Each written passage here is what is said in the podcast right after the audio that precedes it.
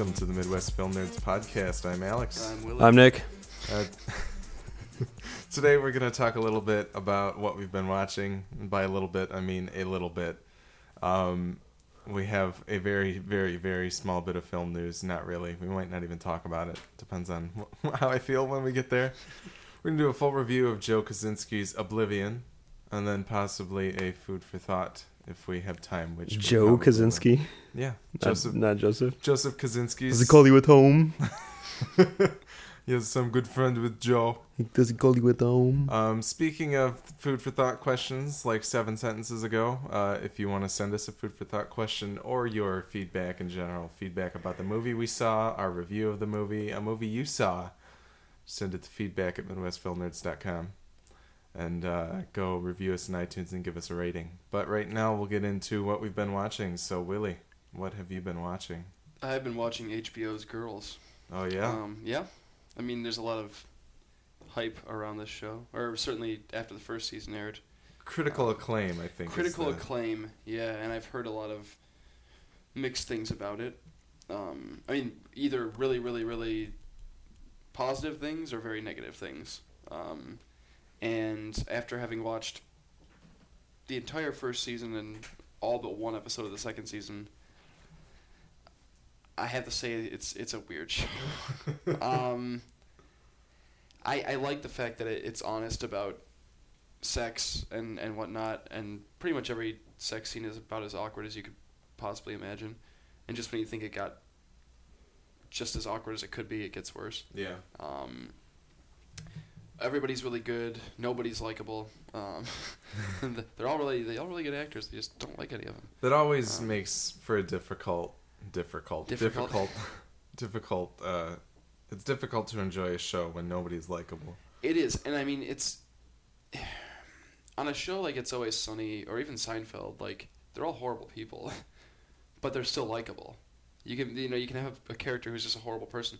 Barney Stinson is especially earlier on in that show, he's despicable. But he's still likable. He's still likable. Yeah. But none of these people really are all that much. They're so involved in their own crap. Yeah. And so I don't know. I mean, it's honest. There are moments where it's really funny, and there are certain characters. Funny enough, the male characters I think are honestly weirdly better written than the female characters on the show. But why is a show called Girls? Yeah. Well, they tend to write, they write the female characters as, the most extreme, worst kind of female. Yeah, and they all fit certain archetypes of stereotypical females, 20-something females. And what's funny is it really, honestly, by the time I was done watching it, I'm just this is kind of like Sex and the City for this generation. Yeah. You know? Yeah. For the hipster crowd. But what is Carrie Diaries then? Yeah, I think that's for tweeners. No, it's not the worst show I've ever seen, but I'm still watching it. So there's got to be something there that keeps me interested. What you're saying feels a lot like how I my thoughts about Entourage. Okay. Entourage by the end of season 3, you can tell that most of anything of worth has already been farmed out of the show. And so, but I still watched seasons 4 through 8 or whatever it ended up being for some reason. I don't know. It was a very guilty pleasure kind of show. And maybe this is, it's, I don't know. I'm probably going, if I have HBO, when Game of Thrones is over, HBO will be gone from my house. When Game of Thrones comes back on, HBO will be back. If there is season 3 on there, I will probably watch it. Yeah. And I can't tell you why. Fair enough. I don't know. So. Fair enough. But yeah, that's Girls. Okay. Completely. I have no real review. I'm just really weirded out by it. Yeah. It's a really different show. I do want to check it out at some point. So I think it's worthy of a look. I think at least watch through the first season. Yeah. But if you really, really don't like the first season, you're not going to like the second season. No. Either, so. Okay. I really enjoy the first season. And the second season starts out different for sure, which I applauded at first. I was all right, they've shaken all that up in the brief amount of time that passed. Yeah. But then it quickly just descends into just totally self-indulgent fan wanking. Yeah.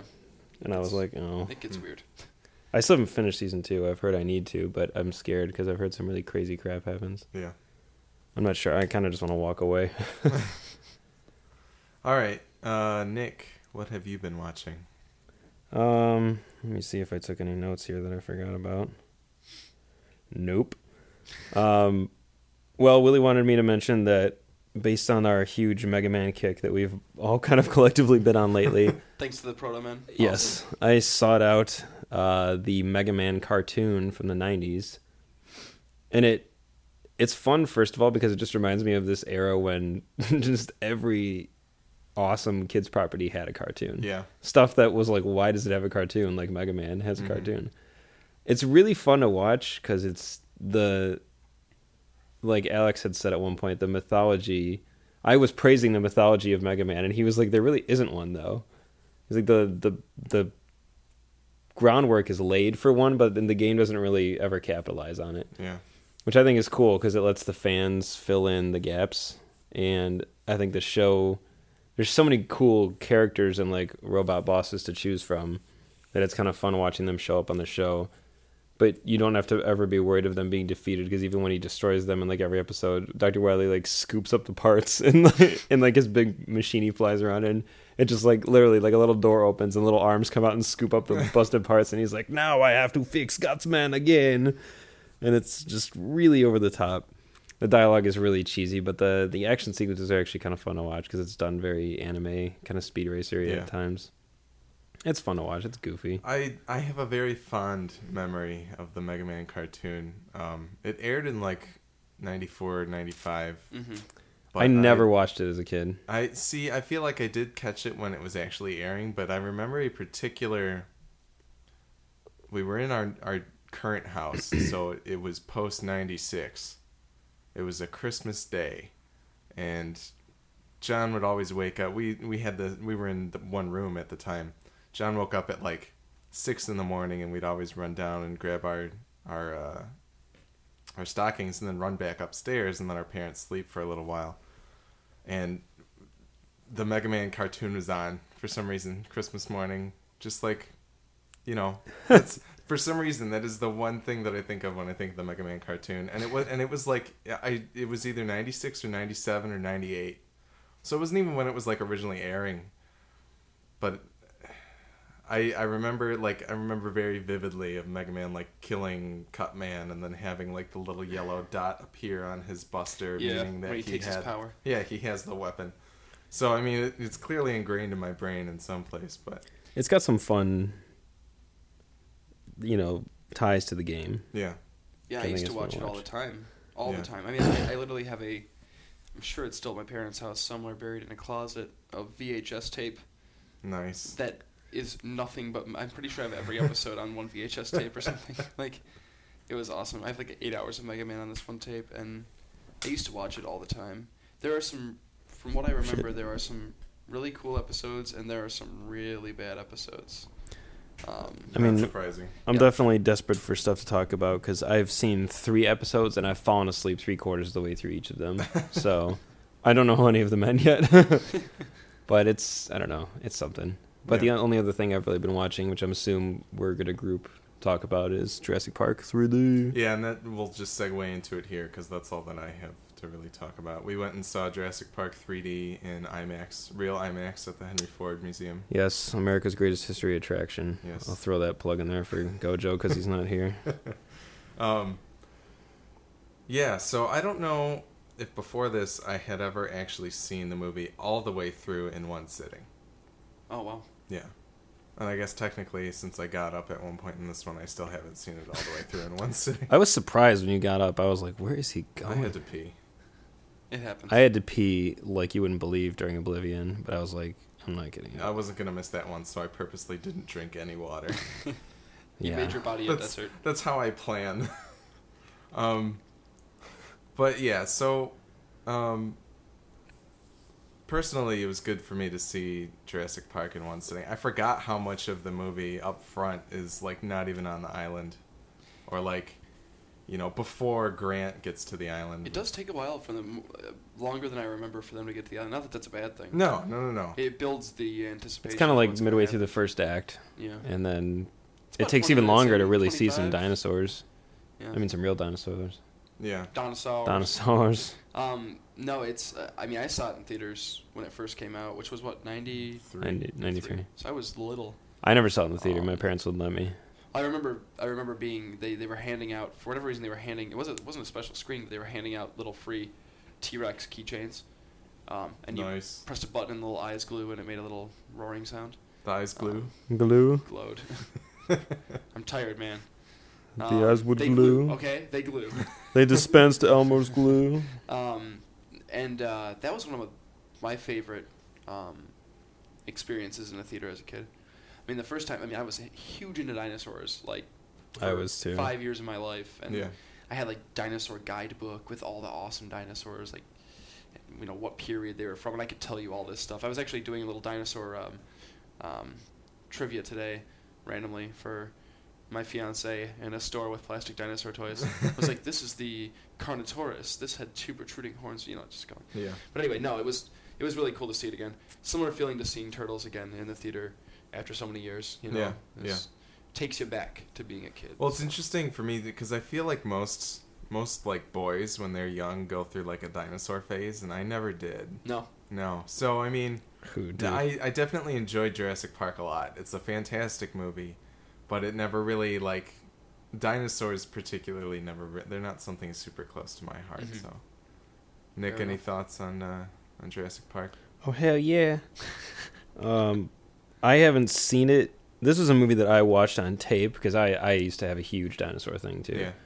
This was a movie that I watched on tape so many times. I mean, it used to be one of mine and Tony's favorites to watch. And, when we were getting ready to go see it, I realized I hadn't sat and watched it in at least 10 years, if not more, which is unusual because even the movies I used to watch a lot as kids, as a kid, I still watch. Yeah. Like I've seen all the Star Wars movies within the last year. I've seen Indiana Jones within the last year. They're movies I watch on the reg, but Jurassic Park is one of those ones that just kind of faded away from me. So I was really excited to see it again, and it was a magnificent experience as an adult. Like I appreciated it so much more as a grown-up than I even did as a kid. And there is so much dialogue and just moments between characters that flew clear over my head as a kid. Glistening Goldblum chest. That always stood out for some reason. What are these confused feelings I have? No, there was just mostly all to do with John Hammond, too. There's so much about his character and just the nature of the capitalistic nature of the island versus just the thrill of entertaining people and showing people a good time that I totally didn't get as a kid.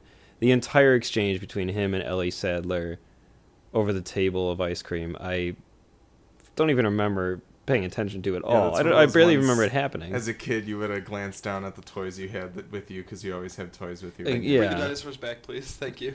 Yeah, it's just... But that was one of my favorite scenes now. Yeah. And just the line, spared no expense. I literally never remember that line ever being uttered as a kid. And in the movie, it's just this recurring theme. And the way he says it at the top of that scene, I was like, speaking oh my God, ice cream this is so good. Yeah, I mean...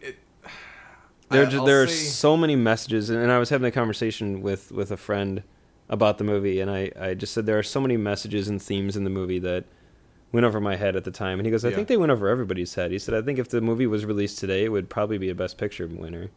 Because, but back then, movies with that degree of effects were not Best Picture winners. Yeah, and I mean, somewhat to today, too, but that's another conversation we can have. I'll say that the...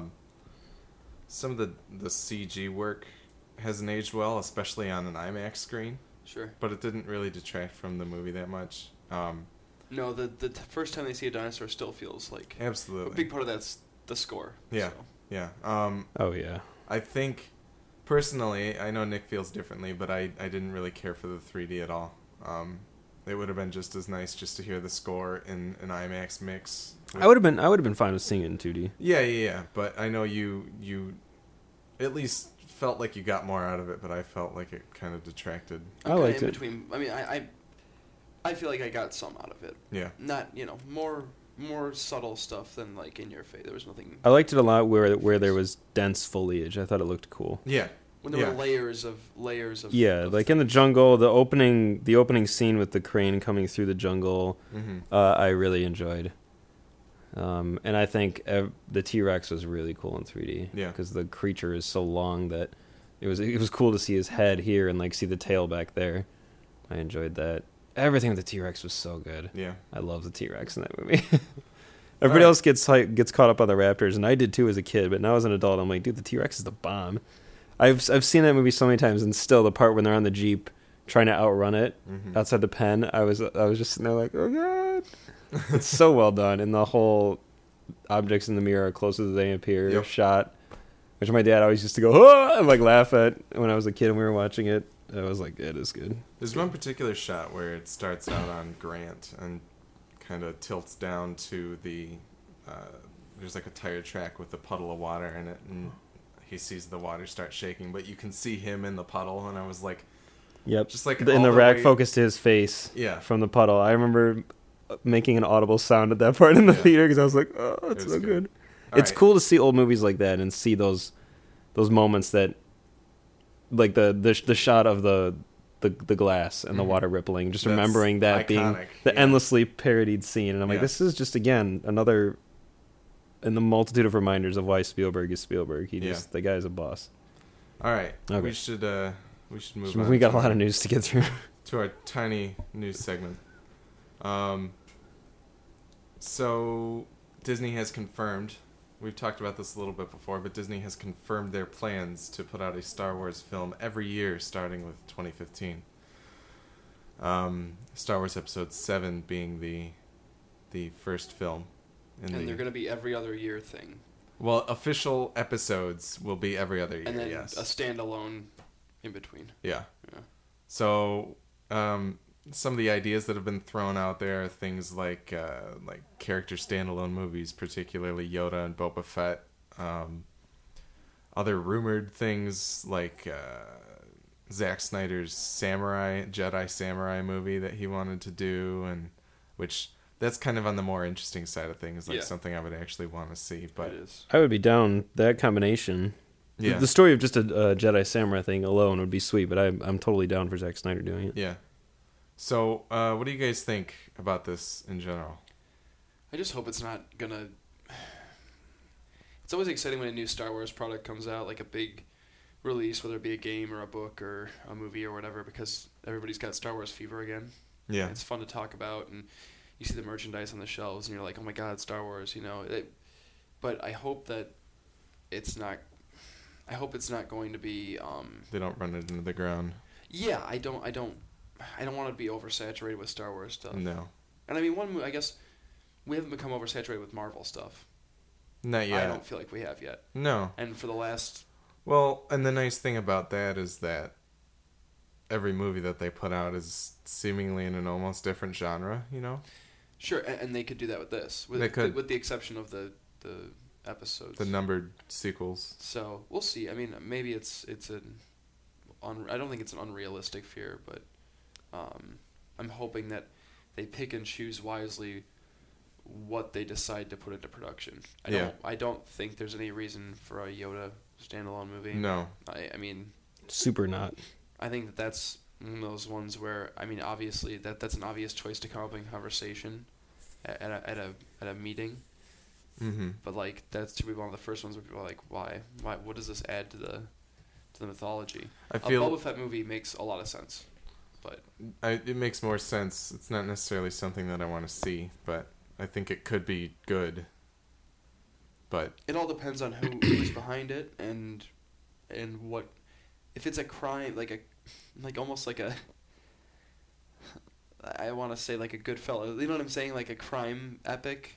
It could be really cool. It'll be interesting to see who they pull in for these like side projects. I'm more excited for that than the actual episodes. Because I've read a fair chunk of the expanded universe stuff, and I'm a pretty sizable Star Wars fan, and I there's such an already established in my mind idea of what happens after Return of the Jedi. Yeah. That I'm not really particularly interested in seeing the main characters or the interesting stuff for me has always been, you know, the radial stuff that's going on around them. Mm-hmm.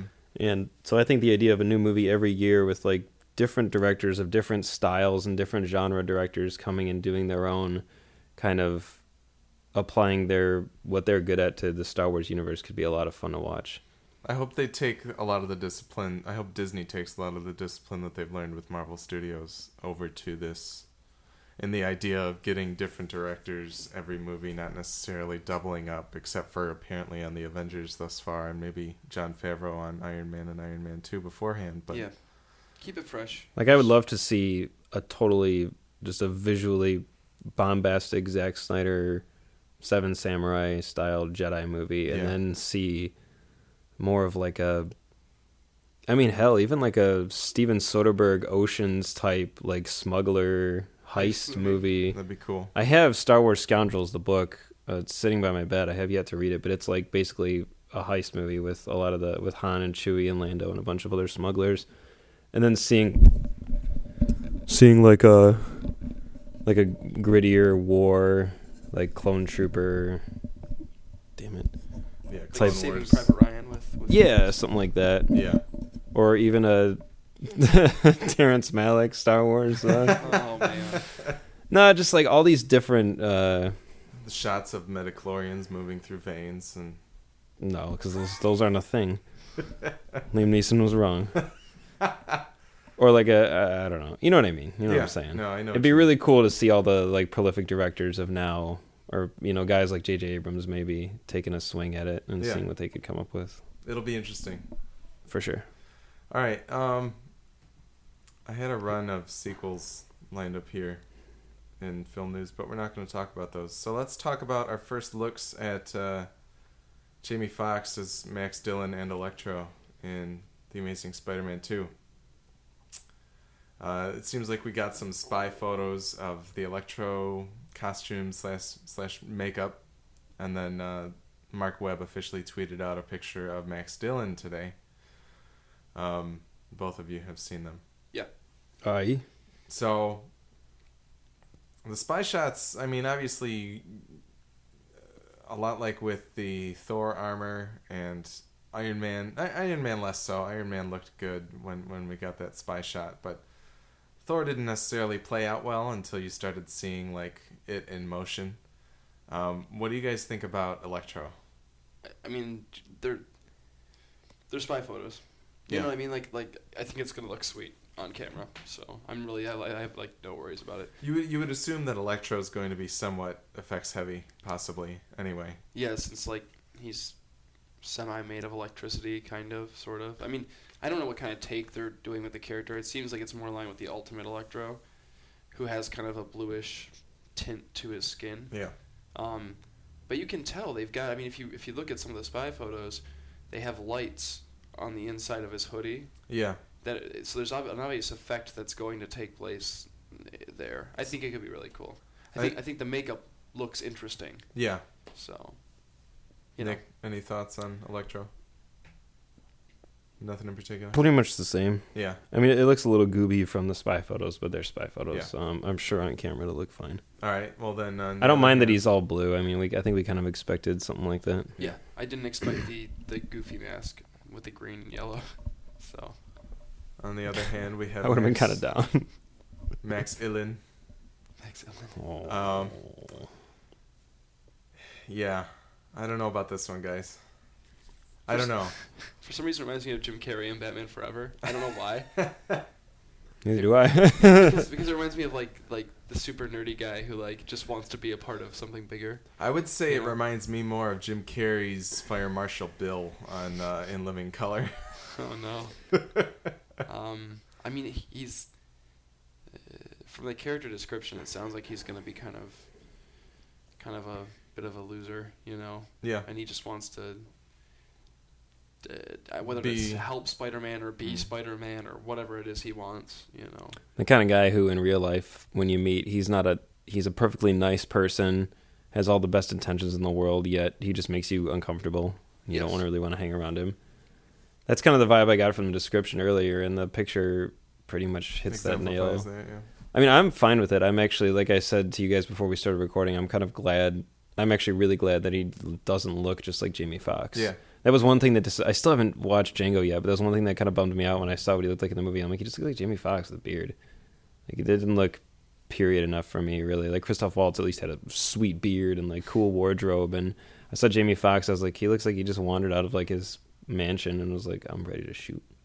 The D is silent. But in this movie, he looks like a character. Like, he looks creepy. Yeah. His comb-over is just absolutely disgusting. And his weird, like, his gap in his teeth seems really prominent. And it just, he looks like a total nerd. And I think that that's kind of awesome. Yeah, I mean, I told you guys I think it looks like something out of the Jamie Foxx show. But I don't know. It could play off pretty well. We'll see how he looks in the trailer. Yeah, I won't, but you will. So oh, yeah. Enjoy. I think he'll end up being really sympathetic. Probably. So he'll probably feel bad for him. I don't know. Those are some of the best villains. Most Spider-Man villains are, yeah. Which is why I don't know. I'm excited. I'm still excited. My faith hasn't been shaken yet. I'm waiting for the Giamatti rhino photo. Just wait till we see that. It's gonna be weird. I feel like my faith has been shaken every step of the way on this casting.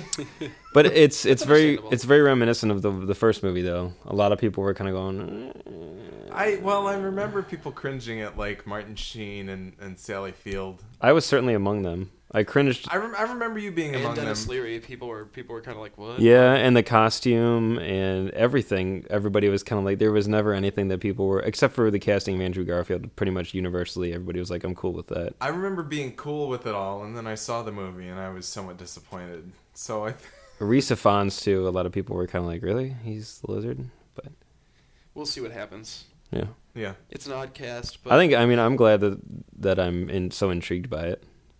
Yeah, it's a very weird cast. All right, well, we can probably refrain from talking about this, as I'm sure this has come up on like 10 out of 20 episodes of our podcast. So yeah, I'm sure I can stop throwing it in the lineup. But that basically wraps up our film news. Yeah. Let me check the not a whole lot going on, huh?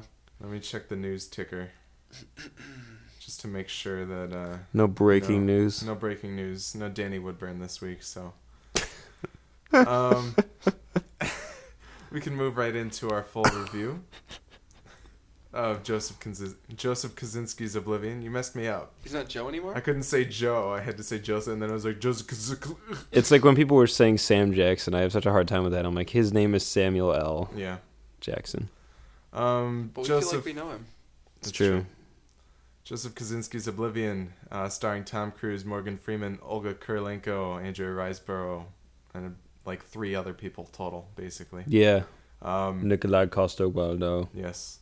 The synopsis on IMDb is, a veteran assigned to extract Earth's remaining resources begins to question what he knows about his mission and himself. It's pretty apt. Yeah. So this is my number 1 most anticipated movie of the year. I was a huge fan of Tron Legacy, and I was excited to see Joe Kaczynski's follow-up. But I think we'll start with Willie. What did you think about Oblivion? First of all, it looks amazing. Like, I mean, not just the effects, which we all knew were going to look good. I don't think any of us were concerned about that. The design of everything. Oh yeah, the art design. And the thing is, not only, I mean, it does feel inspired from certain other sci-fi movies and stuff like that, but none of it feels like a rip-off. No. There's some Mass Effect in there. There's a little Portal in there. Lots of video game stuff. There's some older like 70s sci-fi vibes in there, but it looks like its own universe and its own world. Everything feels uniform and feels like it fits. You know, it fits the same world. And it sounds amazing. Especially we saw it at the Henry Ford once again. We did. I've been to the Henry Ford 3 times in the past week, so it's been interesting for you, I'm sure. Yeah. The movie sounds so good, and I don't think it's just because we saw it in IMAX, because the sound design choices, which is, it's funny because it's something I don't normally notice all that much in movies. I'll be completely honest, but here, just the decisions that were made for the sounds of the guns, and the guns felt new. They did. They felt like they somehow reinvented the gun. Yeah, honestly. And it's not like those movies where like somebody pulls out like a Glock and it sounds like a Magnum every time, you know? Sure. It like the sounds that come out of the guns that Tom Cruise has and all the guns in the movie. They feel familiar. Yeah. Which is important because to be honest, when you hear in a sci-fi movie the pew pew pew, it takes you like, why? Yeah. But this it felt familiar, but it had a different spin on what I don't know. It's just very cool. Mm-hmm. The sound of the drones, which are absolutely are characters in this movie. Yeah. A lot of personality. Yeah. Seriously, the sound of those characters is equal parts humorous and terrifying, depending on what's going on. Yeah. And seriously, this is like Oscar-worthy sound design. Easily, yeah. And I'd be bummed if it didn't get any recognition for that. Yeah. At least. Probably won't. It probably won't. That being said, I think that, and we'll talk more about this in spoiler territory. I think the movie wants to be too many things. It tries to be too many different types of sci-fi. Yeah. But we'll talk more about that. Okay. Nikolaj Coster-Waldau. Can we just talk about him for a second? We're all Game of Thrones fans here on the Midwest Film Nerds podcast. And we're all fans of this actor and fans of Jaime Lannister, despite his nastiness. But he is a beautiful man. I'm just saying, this is coming from a heterosexual male. That man is beautiful. And his hair in this movie is perfect. Mm-hmm. Like, really good. That's true. I did not want to talk during this movie at all, but I had to lean over to you and be like, dude, his ponytail is amazing. No, and I was thinking the same thing, so I'm happy that somebody came out and said it. His gun is taller than him, which is awesome. Yeah. Yet somehow he still overshadows the gun because he's so awesome. I don't know. He was one of my favorite parts of the movie. But yeah, no, I overall I enjoyed it. I have some gripes, like I said, from a plot standpoint, but yeah. we'll get into that. Okay, Nick, thoughts on Oblivion? I think Willie pretty much summed it up. All the design is awesome, mm-hmm. but not even just the design of everything Tom Cruise has, like where he lives and his ship and his weapons and everything, but the design of the post-apocalyptic world I was worried would be very generic, but it actually had a weirdly unique vibe to it. Yeah. I really loved about the movie that it didn't beat any landmarks over your head necessarily, with the exception of the Empire State Building, which has a little bit of it's not beaten over your head. It's just, it's fairly central to the plot in a way. Yeah. But I loved the little subtle, like, oh, that was that. And it didn't have a Planet of the Apes moment or anything. No, but I noticed something that we'll talk about in spoilers. Oh yeah. Yeah. So that I appreciated that they managed to make a post-apocalyptic world its own thing. It was cool. I think everybody in it was really good. I liked the whole cast. There's a couple actors in the movie that people usually find fault with, but I thought everybody turned in really solid performances. Yeah, even Olga was. I thought Olga was good. I am not a hater of her work in Quantum of Solace, so no, but in general, people tend to give her crap. Yeah, you know. So, spoiler free. I'm not sure there's too much else I can say. It does borrow. I recognize throughout the movie all the things it was borrowing from, but I'm a big fan of Equilibrium, which is a huge borrower of. It's basically three things combined into like its own. But it makes it its own, and I think this movie did too. Yeah, absolutely. And the list, there was a thread on IMDb that said, let's play Spot the Reference or something like that, and the list of movies that were referenced in this movie is staggering.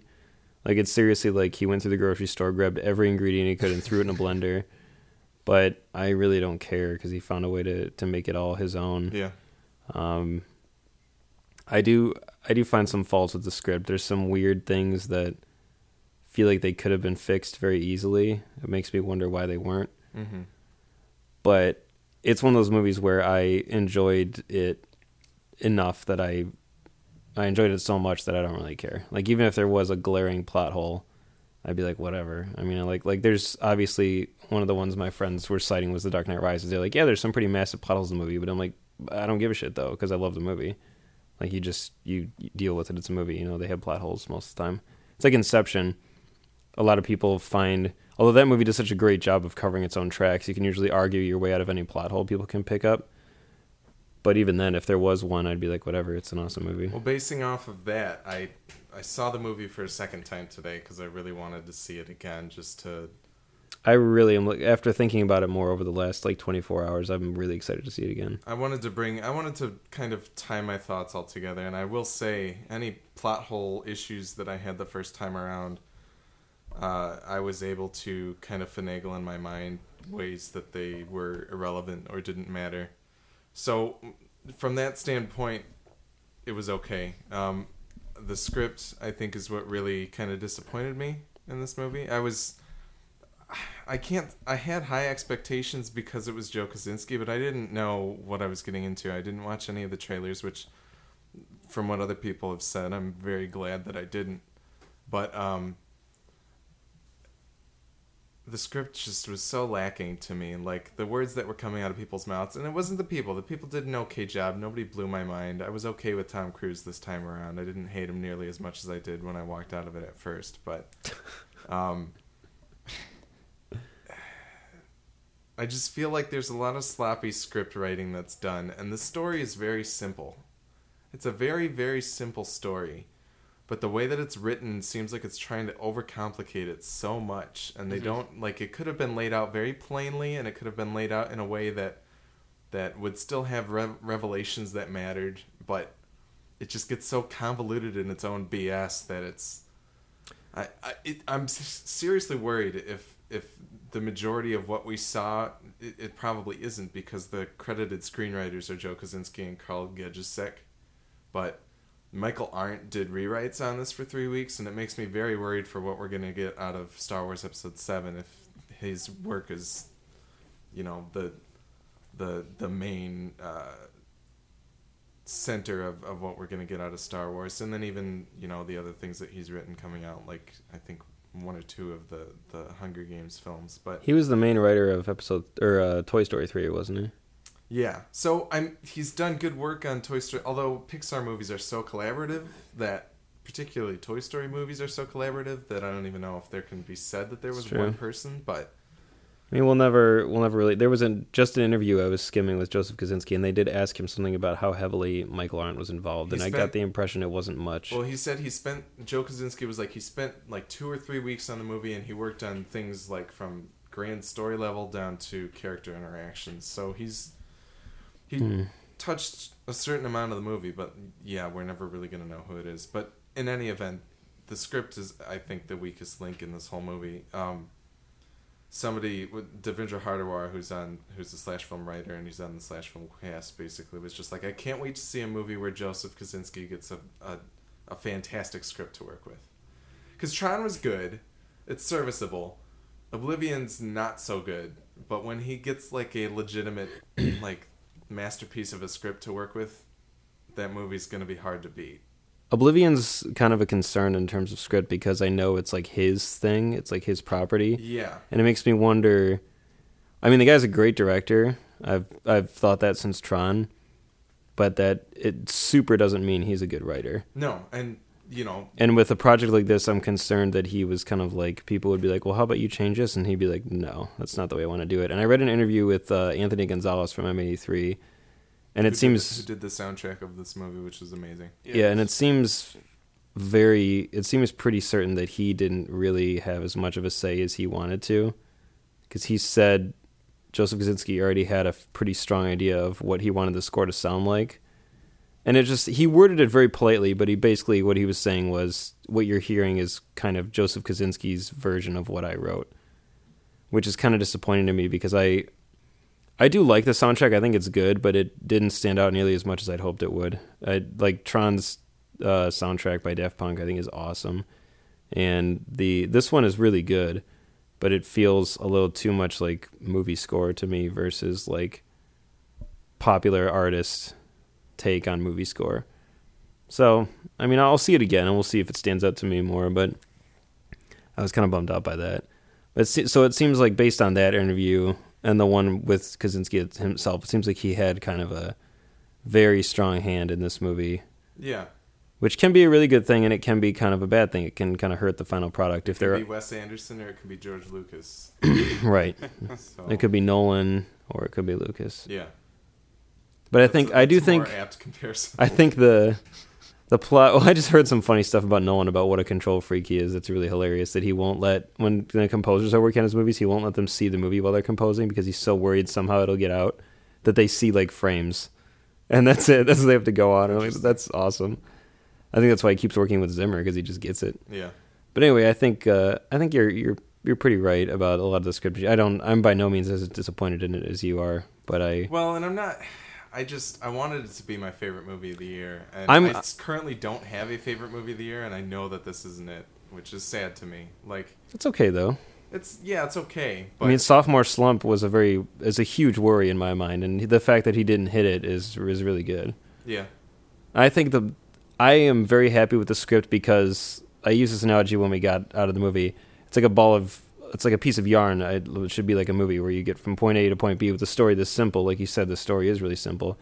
And it's like they laid out the yarn nice and evenly at first, and then it gets in the second act, and it's just the ball that hasn't been untangled yet. Yeah. And then there's the other end of the yarn emerging from the ball on the other side, and that's what ends the movie. Because I think the second act is where it gets just crazy, and they just heap on... They should have spread out the revelations throughout the movie, yeah, and just kind of done a crescendo with it, or even just a crescendo and out. But I think it wraps up very nicely. I think the third act I loved. It was the second act where I started to kind of be like, yeah. But I think a big factor is, like I said, I had to pee so bad that I was starting to get impatient towards the end of the movie. I was like, it's kind of going a little too much. But I loved the third act. And when it hits that ball of yarn, I think there are some pacing issues. Oh, I absolutely agree. There were moments where I was like, I don't care about what's happening, and that's bugging me. Yeah. No, I definitely felt it too. And like I said, I could tell from your body language sitting next to me, you didn't give a crap what was happening at the moment. And it's weird because looking back on it, I don't remember in particular any one scene where I was like, this scene could totally be gone. I loved the slow burn of introducing the whole world. It's a movie that can't set a steady pace. Yeah. It like burns really slow, and then it hits the gas and crashes into a tree, and then it slows way down again, and then it hits the gas again. It's just kind of very erratic. Yeah. So whatever. So I guess that is script issue. Do we have any other thoughts in particular? I think we should probably move into spoiler territory. Yeah. Okay. All right. Letter grade. Oh boy. For whatever reason, I was not prepared for this. I would give it a B, maybe a B+ on second viewing. We'll see. Nick, I'm at A-, I think, right now. A-, B+.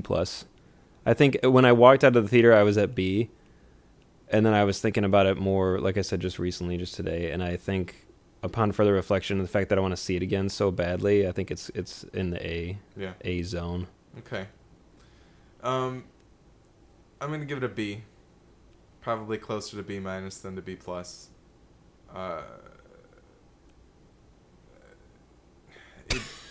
I can't, I don't have the words to say, because it's not like it's a good movie, but I really, really wanted to love this movie, and it just did not, the stars didn't align. I mean, it's hard when you have certain expectations based on nothing, like you said before. Actually, when we left the theater, and I said this to one of my friends, maybe not after the theater, maybe it was the next day, I kind of almost wish, because I joined you when you were trailer strike only for this movie. This is literally the only movie I have not seen a shred of. And now I was kind of like, I almost wish I had seen a trailer, because I went in with all these weird, lofty thoughts of what the movie was going to be. And when it wasn't, I was kind of like, maybe I should have, in a way, prepared myself for it a little more, so I at least had a vibe. I didn't even read any synopses or anything like that. I had nothing. I read the old synopsis like 3 years ago when they announced it. I saw the poster. And it's pretty different from the original pitch, I think. The original pitch a long time ago was different. They said like the surface of the planet was entirely toxic, and he lived above the clouds, and it was different.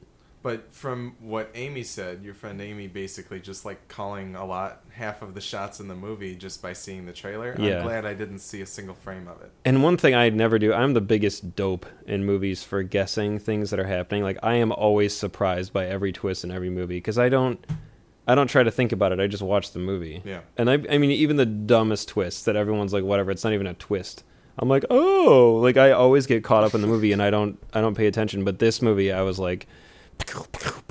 Like I guessed there's three main twists in this movie and it seems like everybody I've talked to guesses two of the three either before they've seen the movie or during the movie, and it's the third one they don't quite get. It's a weird like Venn diagram of people guessing twists, because I talked to like three other people the other day and they had all guessed various things. It's interesting, but I never do that during movies, and I by the end of the first act I had figured out quite a few of them. Yeah, it's kind of all a drag. Well, I think that's a perfect time to move into spoilers, so we're going to take a quick break, and then we'll be right back with spoilers for Oblivion.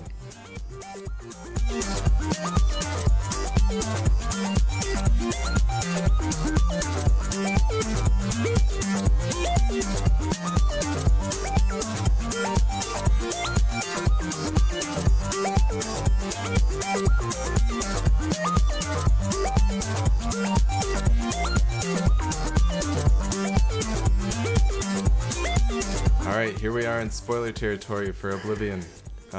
Radiation zone, turn back. Spoiler zone. Alright. There's just another podcast on the other side. Another Midwest Film Nerds podcast. Okay, so Willie, what do you want to talk about spoiler-wise? You were talking a little bit about how some of the plot, it's the movie's trying to be too much. Yeah, you know, I mean, I'm totally okay with multiple sci-fi elements in one sci-fi movie, but this one, it's kind of all over the place, and like each new layer, each new revelation, like you were talking about, has to do with some other like element of sci-fi being introduced almost. Yeah, you know, I mean, we start with a dystopian world, which is pretty frequent in sci-fi films, and you've got robots, so it's like, all right, sweet, robots, and then you've got clones, and you're like, what, huh? And then you've got like savage creature people that aren't really savage creature people. Then you've got like mother base ship. It gets to be too much after a while. Yeah. You're like, okay, really. Memory wipe that ends up dealing with after a while clone it's like, ethics. What are we talking about? What are you doing? What time travel doing? Sort of with people Delta in cryo sleep. Yeah. Yeah, it gets to be a bit much. A lot of subplots. And I think it could have worked. Yeah, I think that whole heap quick succession, because they're dumped on you so. Did you hear that? So frequently towards the end of the movie, it's just too much. Yeah, it's one of those things. Like as I said, it could have been laid out pretty simply, and I think if they would have calculated like a better through line through everything that they wanted to hit, it could have been a little more cohesive and. And everything could have been brought together beautifully, and it does all come together really, but it's just not necessarily in a satisfying way. It's the organization of those elements that's the problem. Yeah, it's not the elements themselves. No. Yeah, no, I don't know. It doesn't make me hate the movie by any means. I still really like the movie. I like the story it's telling, and I like that it's a unique future. Yeah. You know, so that's good. Yeah, for a post-apocalyptic world, it was very clean. Yeah, it had this weird. Which I thought was really cool. What's funny is after having watched the trailers, and I feel the same more or less. We should have done that during the break. I haven't seen him yet. It's almost a strange companion piece to Tron. From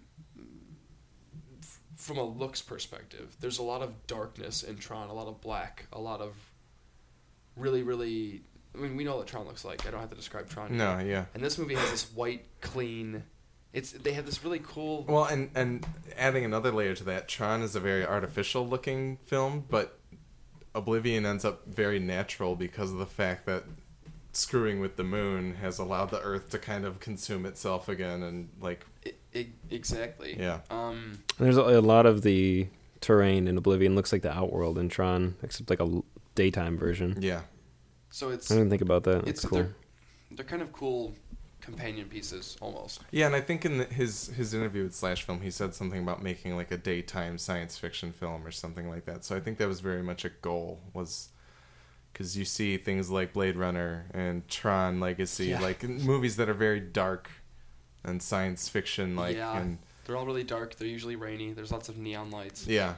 So it made the scene, the one scene in particular when he goes into the hole into that big library, it made that super intense because it was dark all of a sudden. Yeah. And it was claustrophobic and filthy. And it puts you in a different place completely. Yeah, it was cool. That scene was really tense. I was sitting there going, ooh. Yeah.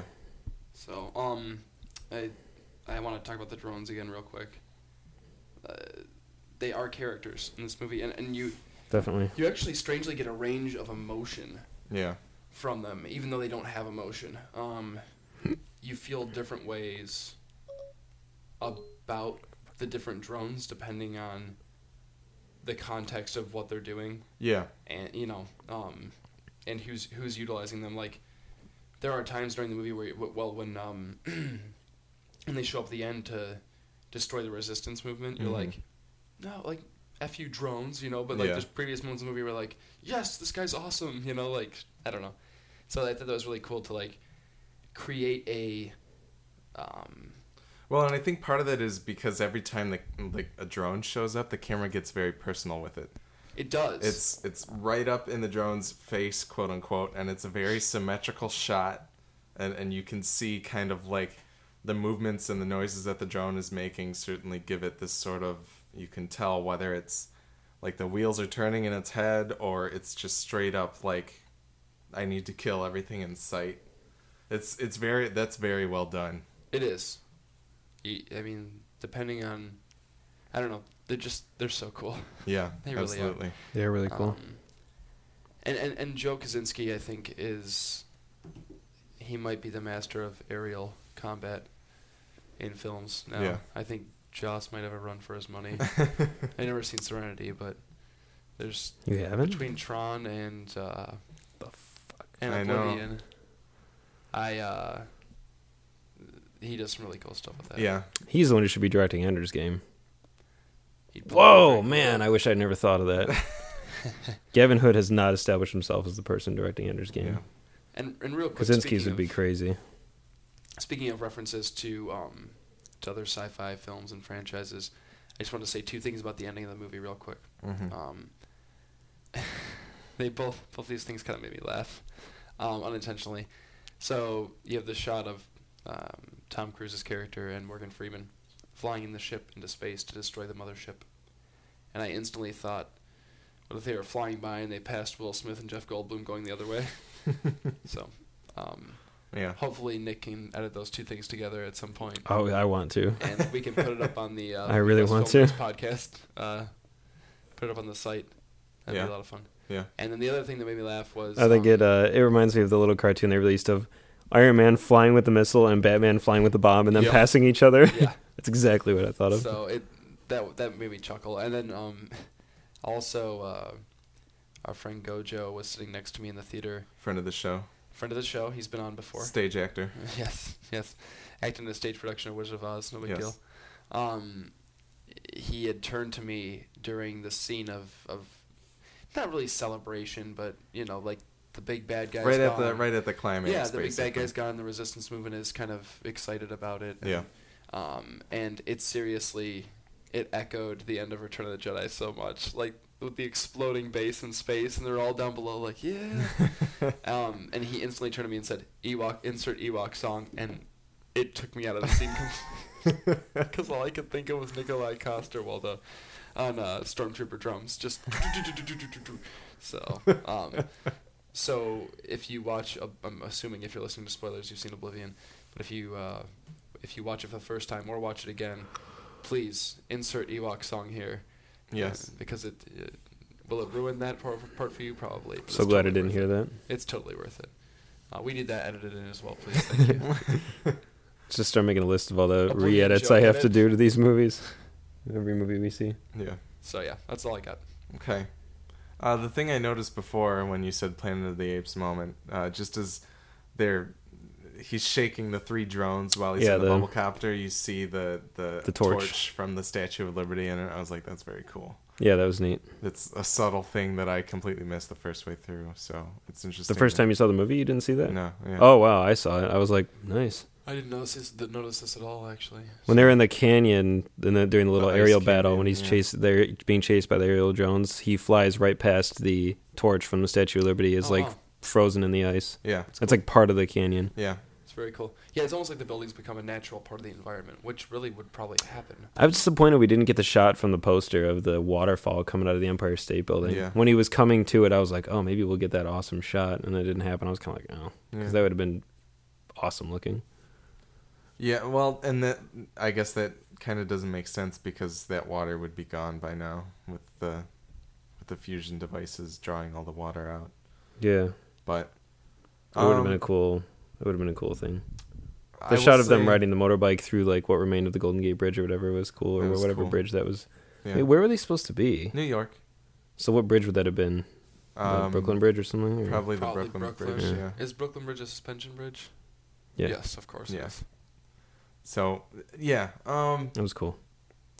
I will say this time around, the final, like during that climax and Tom Cruise is sitting there with Morgan Freeman. Jack is sitting there with Malcolm. And they both put their hands on the detonation device and they go, and like, whoever goes to hit it. Like, right at that moment, with the music building up to it, I was literally about to burst into tears. It was a wonderful moment. It was very good.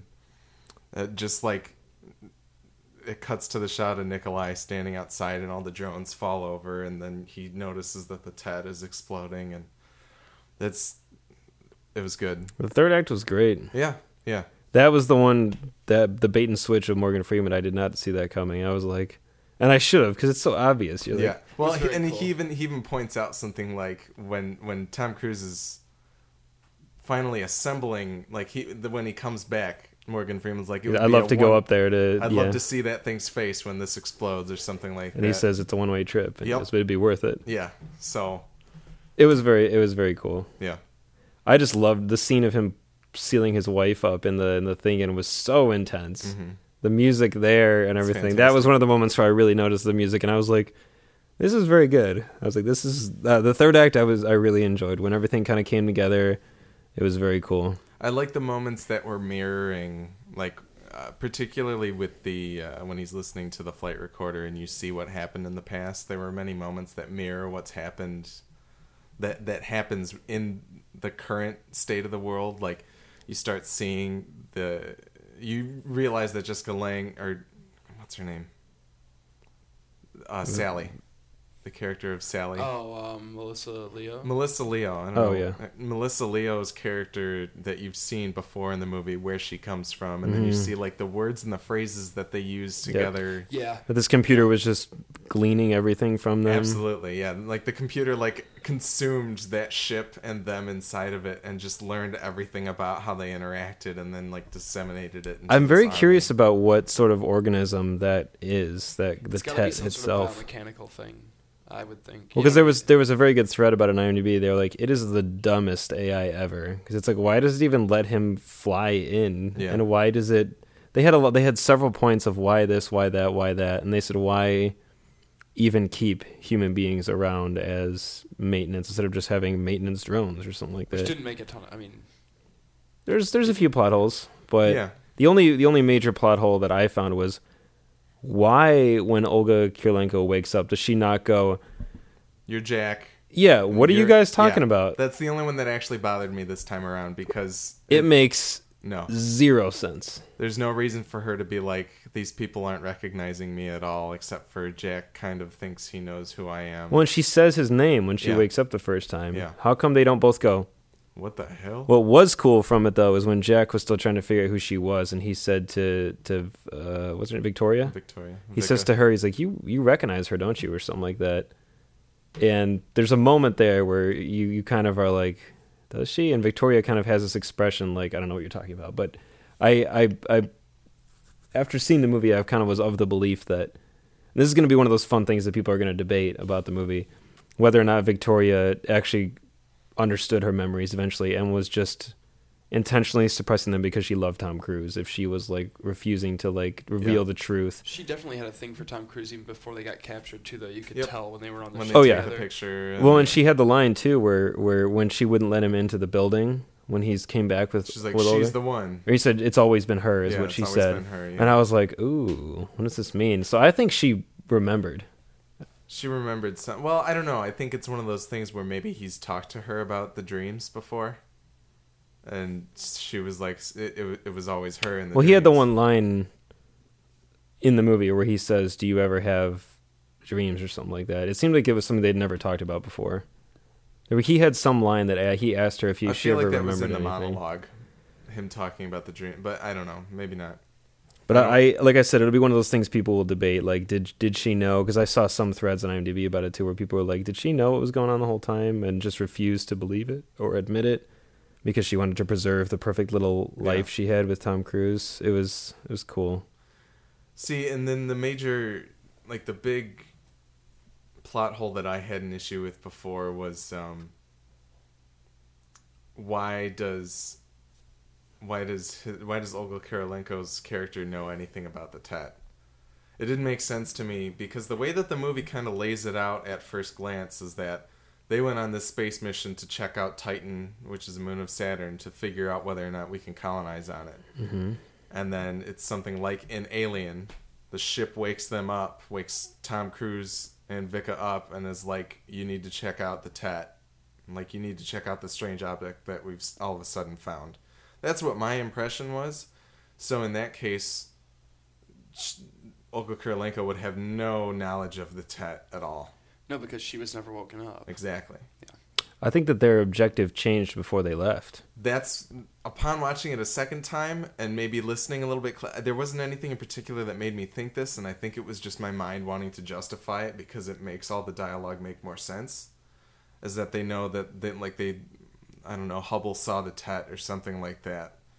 That's what I think, because she says to them when she wakes up and she's explaining what happened, she says, "Our original mission was to go there." She's like, "But then an object appeared, and instead we were chosen to go check that out first." Because Tom Cruise doesn't act surprised when the ship wakes him up and he gets into the chair and he's like, "Okay, there's the thing. Let's go see what it is." He doesn't be like, "What? Computer? Our objectives changed?" He's already sitting in the chair, kind of. But well, I mean, there's always the possibility that they put him into hypersleep or whatever, and just the two woke up when they got near enough to it to do something about it. Yeah. You know what I mean? Why they wouldn't wake everybody up, I don't know, but you know, whatever. One thing I do want to say, too, is I was a little bummed out that you find out, even though it's important to the plot, that you find out that Tom Cruise is obviously originally from Earth before everything went to hell. Because initially you make the assumption that he was born after this has all happened. Despite the fact that he's having these dreams, which probably, you know, are going to mean more than just dreams. Yeah, I thought the whole time that he was someone who had been born. And I was a little bummed about that because the scene where he's at the cabin is one of my favorite scenes. The first time, like, he's experiencing Earth life for the first time. It's very cool because it says something like very interesting about human beings. Like, even if you don't know the things that, like, if you didn't know what baseball was, yeah, like, would we still inherently be drawn to those things just purely, not even just out of curiosity, but because it's so innately human? You know what I mean? And I liked that about that. Like, you know, like, he listened to the same music that he listened to the music he found, and he was drawn to certain books. And I don't know. I thought that was interesting. Once you find out that, you know, it doesn't necessarily take that element away, but it weakens it a little bit. Yeah. So that bummed me out a little bit. I remember thinking that was cool, that he was basically a history buff who loved everything about culture and the world before. Yeah. But I think thematically it makes more sense because he had the opening line in the movie too, where he said, despite everything, he feels like, despite the fact that everybody lives on Titan, Earth, he still thinks of as home, even though it existed before his time. Yeah. It was a cool line to think that, well, actually it was his home. Mm-hmm. He was like Neil Armstrong, basically. And I was thinking a little bit when I was watching it today, we kind of talked about what we feel like a sequel would be like. I feel like possibly the more interesting avenue would be to do a prequel. Like, leading up to the mission and seeing more detail about the space mission, and then ending up like going in the Tet and figuring out what happens. Like that, there could be some sort of strange revelation in there that would make it worthwhile, but I don't know what it would be. I'd rather see a sequel, I think, if anything. I'd want to see Nikolaj and but I'd be more the idea. The big thing that this movie never satisfyingly addresses is the nature of the clones, and I'm curious to see. It's interesting how they basically all, or at least those two, share memories, and it's very weird. It's a weird ass ending when you have that Tom Cruise monologue pick up again, and then 52 shows up, and he's like, "I know who she is because I've been in love with her my entire life," and he sheds a tear, and I'm like, so you want to see the Tom Cruises have some sort of Coliseum fight where they all duke it out? No, I'm intrigued by the nature of that, because 49 he says to her, he's like, "I know I'm not him." Like he goes, "I realize that now," and I'm like, this is a really awesome thought. Like, what if it's like kind of a Blade Runner-y thing? Like, what if you realized you were a clone, or you were a robot? Like, how do you deal with that? And I watched an episode of Futurama that had kind of the same thing, actually. But that's crazy. And then Olga Kurylenko's like, no, you are him, whether you know it or not, or whatever. And I was like, all right, lady, if you think that you're cool with that, then I wonder if the original was aboard the ship, real quick, by the way. Then good. When it blew up, there's a good chance he was frozen. And I mean, that's the thing, is that up until they stumbled across 52, she has no idea that he's not him. Sure. Yeah. So. And that's what makes it so interesting, is she just, when she finds out it's not him, she goes with it anyway. Yeah. And I was like, all right, we'll let it slide for the purposes of the movie. That's fine. He's the hero of the movie. But then 52 rolls up at the end and is exactly the same. And she's kind of like, and he's like, oh my God, there she is. Like, what's going to happen afterwards? I wonder if he's going to be like, listen, I know you loved 49, but I am. Because his final line of the movie is, because I am him, or something. Yeah. I looked for the house that he built because I am him. Yeah. And I was like, what? And I wonder if those two are going to be like buddies, or if they're going to shack up, and she's going to, because she still loves him and he is him, but he's not him. Yeah. It's like, I love that. The whole clone dynamic is really fascinating to me. Oh, and the baby certainly wasn't in her by the time that she was in Delta sleep. It wouldn't work out that way. No baby. They shacked up when he brought her back. When they shacked up in the cabin. Yeah. When they literally shacked up. So I think a sequel would be a very interesting. Well, and maybe I don't want a prequel, but I would love to see like an Animatrix style. Like, have you guys watched any of the Animatrix? No, but I know what it is. There's a two-parter that just describes the history of Earth that led to, like, the real world and the Matrix creation, like, that construct. And I'd love to see, like, a 30-minute thing that basically shows the army of Tom Cruise's, like, how they wreaked havoc on the Earth. Maybe it's in the graphic novel. You never know.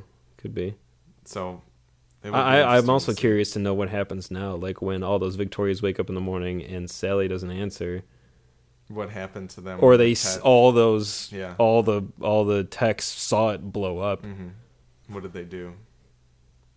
Exactly. Yeah. What did they all do? Yeah, I'm really curious about that. Or does Tom Cruise, does 52, has he spent the last 3 years? Because the epilogue is 3 years later. Mm-hmm.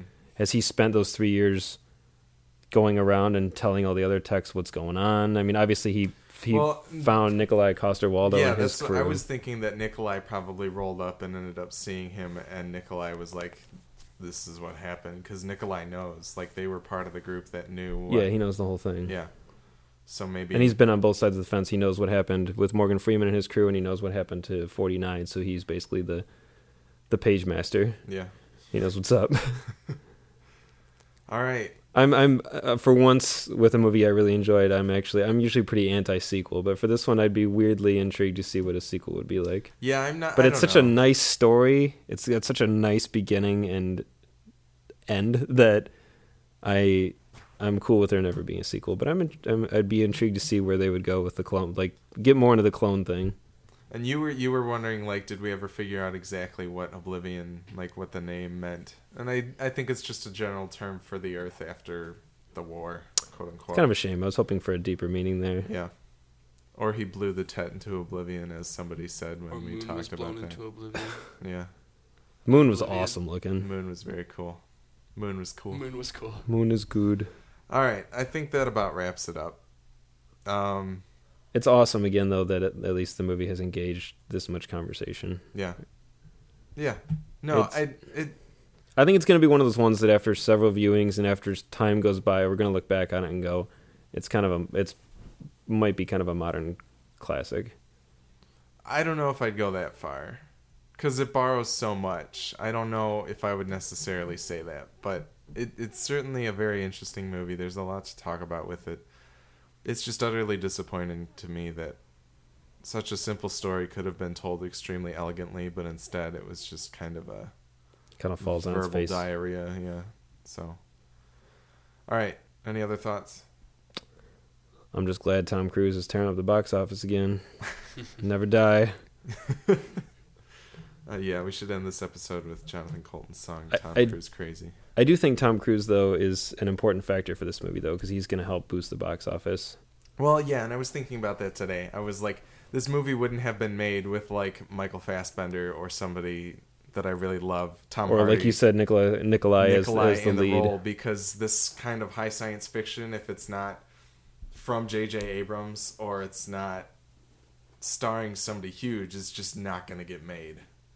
Or at least even if it's made, it's not going to get big returns. Yeah. But it had $38 million or something. $38 million, which, good, you know, that's for good. Opening domestic. The two times that I've seen it in IMAX, the theater was less than a quarter full. But did you go back to the Ford? Yeah. Yeah, so, I want to. I'm going to go back. It'll be worth it. Yeah. It'll be, yeah. All right. I think that's about it for this episode. You can find us on Twitter. I'm at Johnny1703. Willie's at HemoWilliak. Nick is at Nick Blauvelt. And the podcast network is at Midwest Podnet. My brother is at Mr. John on Twitter. He brought us our artwork and theme song. And as I said, feedback and questions and food for thought can all be sent to feedback@midwestfilmnerds.com. So, apologies to Tim. No Kyle XY this week. No. And go watch a movie.